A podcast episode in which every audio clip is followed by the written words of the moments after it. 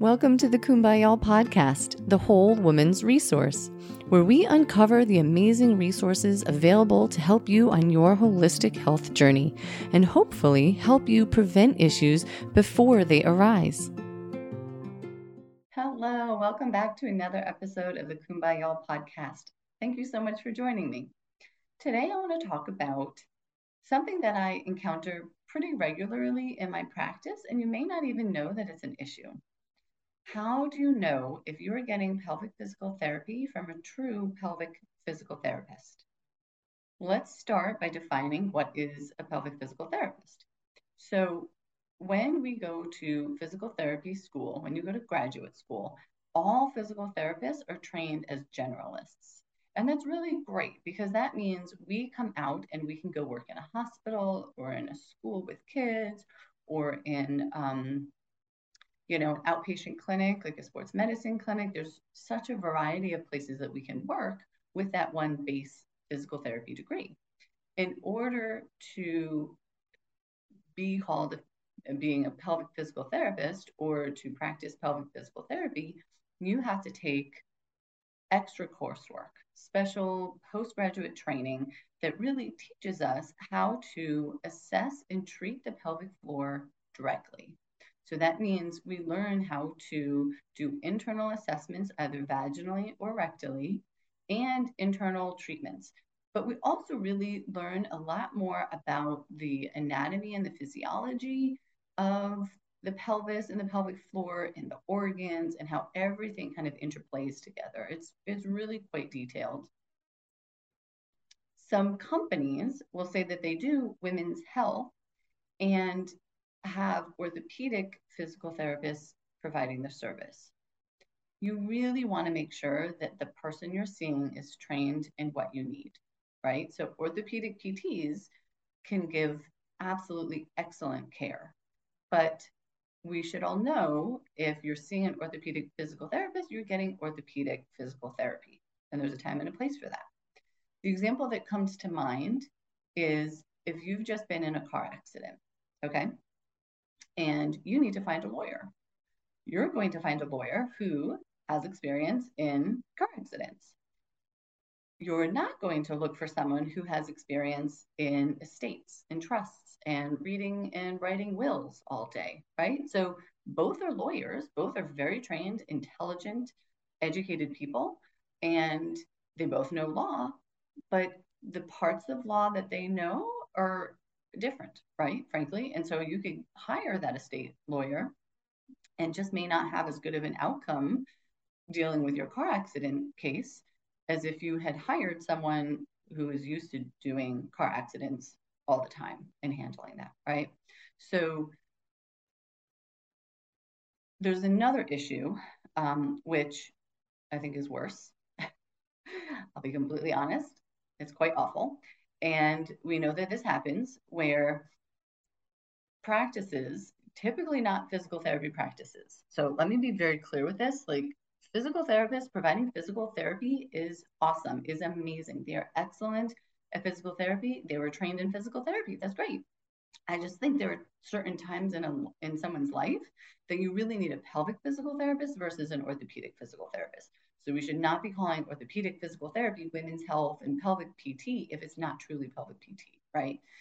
But what's absolutely worse is physician owned practices having a PT on staff that is not even a PT. So they have someone on their staff that is billing for pelvic physical therapy, but they are not even a physical therapist. I know it happens and it's awful. So what that is is they will have a nurse. Again, if they have a physical therapist, cool. At least they're a physical therapist. But what we hear of is these physician-owned practices having a nurse on staff who does biofeedback, and that's it. The, the patient will go into the room, they hook them up to biofeedback, and then they're there for maybe 20, 30 minutes, and then they leave. Like there's there's physical therapy is not being done. Biofeedback is being done and it's being billed, you know, which is a pelvic physical therapy practice. Um, so it's not against the law, but it's it's the fact that they are not getting pelvic physical therapy. So then these people will come into a real pelvic physical therapist practice and say, Well, I was getting pelvic physical therapy from my doctor's office and it didn't help me. It didn't work. I need to have this because that it, it didn't work. And it's such a disservice, guys, right? I mean, that is not pelvic physical therapy. So the analogy I hear, I think of here is say you're hungry, really hungry, and there's no food to be had, right? So you're you're really hungry and there's nothing to eat, you drink some water. You drink the water, you fill up your belly, it satiates your hunger a little bit, but it doesn't give you the nutrients that you need. It really isn't feeding you, but at least it kind of calms down the symptom of hunger. It's not getting to the root cause. It's not getting you food in your belly and nutrients in your system. Same thing with a nurse doing biofeedback and someone thinking they're getting pelvic physical therapy when they're not getting the education, they're not getting the hands-on treatment, they're not getting the exercises and the really anything else but that biofeedback. And they're really not working with someone who's a pelvic physical or a physical therapist at all who's been trained to do physical therapy and, and all the benefits that come with that. So now I believe that there are certain times in your life that you would really benefit from seeing a pelvic physical therapist. And you can think about it kind of like the life changes, right? So when we are getting ready to get pregnant and we are pregnant and newly postpartum, I think that should be pelvic PT realm. Um, perimenopause and menopause, yes, if if the issue is coming from their pelvic floor. So if you are in perimenopause and you have an ankle sprain, but you have no sexual dysfunction, no urinary issues, no bowel issues, yeah, just go to the local sports medicine clinic. Like, absolutely, no problem. But if you're having painful sex and all those other issues, then uh, like, you know, bowel and bladder changes, then I would at least check in with a pelvic PT because they are more educated in that change of life. Same as before and after abdominal surgeries. A pelvic physical therapist would be a really good person to have on your team to have a better surgical outcome, whatever surgery that may be. Um, and then obviously, if you have an overt, you have a pelvic floor issue or your problem is stemming from a pelvic floor issue. And then that begs the question okay, well, how do I know if the issue I'm having, the root cause is my pelvic floor? So the guidance I would give on this is if you've been in physical therapy or you've been treating yourself on your own for a long time and it's just not getting better. So, say you have a bad back and you've thrown your back out a few times and you go to the PT who has trusted you, you've trusted, and they just have taken such good care of you. But this time it's a little different. You know, maybe you're a little bit older or something else has happened in your life and it's just not responding to it like it did before that's when I would check out and see a pelvic physical therapist. So typically low back pain, hip pain, pelvic pain, abdominal pain. Um, it can really go up or down the chain as well, but especially in your core, any pain that is not responding to what used to help it or the physical therapy, even if you've seen someone skilled, if it's just not responding, then just one visit with a pelvic PT. You don't even have to stop working with your orthopedic physical therapist. I love when I co treat um, you know, my patient is seeing an orthopedic physical therapist and then they send to me just for the PT, the pelvic part. Amazing. We make great, great, great teammates. Um, you know, and and it just really for the benefit of the patient, it just works so well. And um, so you just know that that that's kind of a situation. Um, and when in doubt, if you don't know, then I would say just see a pelvic PT. Say, hey, I'm having all these random symptoms. I don't know how they connect. I don't know what's going on with my body anymore, but it is not behaving like it used to. And, you know, I just need some help.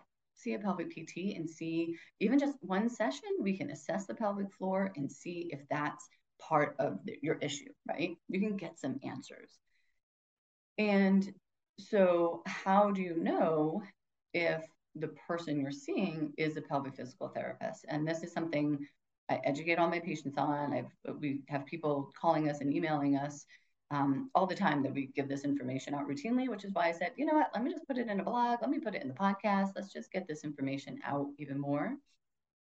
So the first thing is you are empowered to ask their credentials. So if you're looking at a website or some for whatever company you're going to work with, and they don't have the person's face and or their credentials, I would call. I would call and say, hey, I, you know, I want to be getting pelvic physical therapy or I signed up to get pelvic PT here. Um, can I talk with the person who provides the service? and A, you can just talk to them and see if you jive. But really, what you want to know is, hey, what are your credentials? I couldn't find them online, you know, and, and really, you need to find out are they a nurse? Are they a physical therapist? What are they? So if they're a physical therapist, great. That checks the first box. Now, second question is, um, what postgraduate work have they taken? So you don't need their whole resume, but you can just ask if they've taken postgraduate training in how to do internal evaluations. So Herman and Wallace is one um, continuing education company that trains a lot of us. And then the American Physical Therapy Association, the APTA, is another. So if someone says, oh, yes, I've taken Herman and Wallace level one, two, three, you're set, right? they say that, you're good. Um, but truly, you want them to tell you that they have taken some coursework of how to do an internal assessment. And then number three would be that there's going to be some internal work. And you can just ask them, hey, are you trained? Are you comfortable doing internal work? I'm having tailbone pain. Are you trained and do you feel comfortable doing intrarectal mobilizations or soft tissue work for me? Um, that is super important.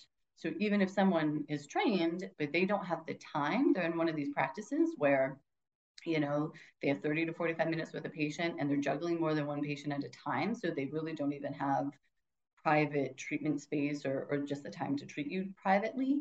Um, yeah, no, that's not going to serve you well because you're not going to get the internal work. So um, those are the, the three questions I would ask before you start working with someone. You know, what are your credentials? Are you a physical therapist? Okay, what kind of postgraduate training have you taken? to be able to do pelvic physical therapy. And of course, we have this all on our website. There's really, most pelvic physical therapists put this out there just so you know.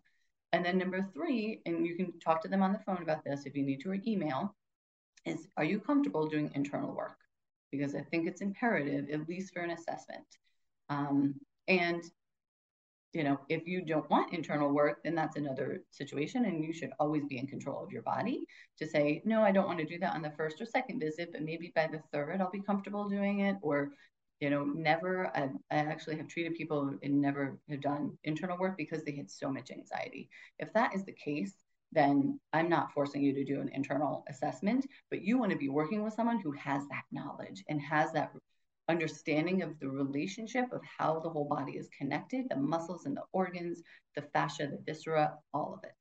Okay. So I hope this is helpful. Please let me know if you have any questions. Hello at kumbayallpodcast.com. And I wish you well until next time.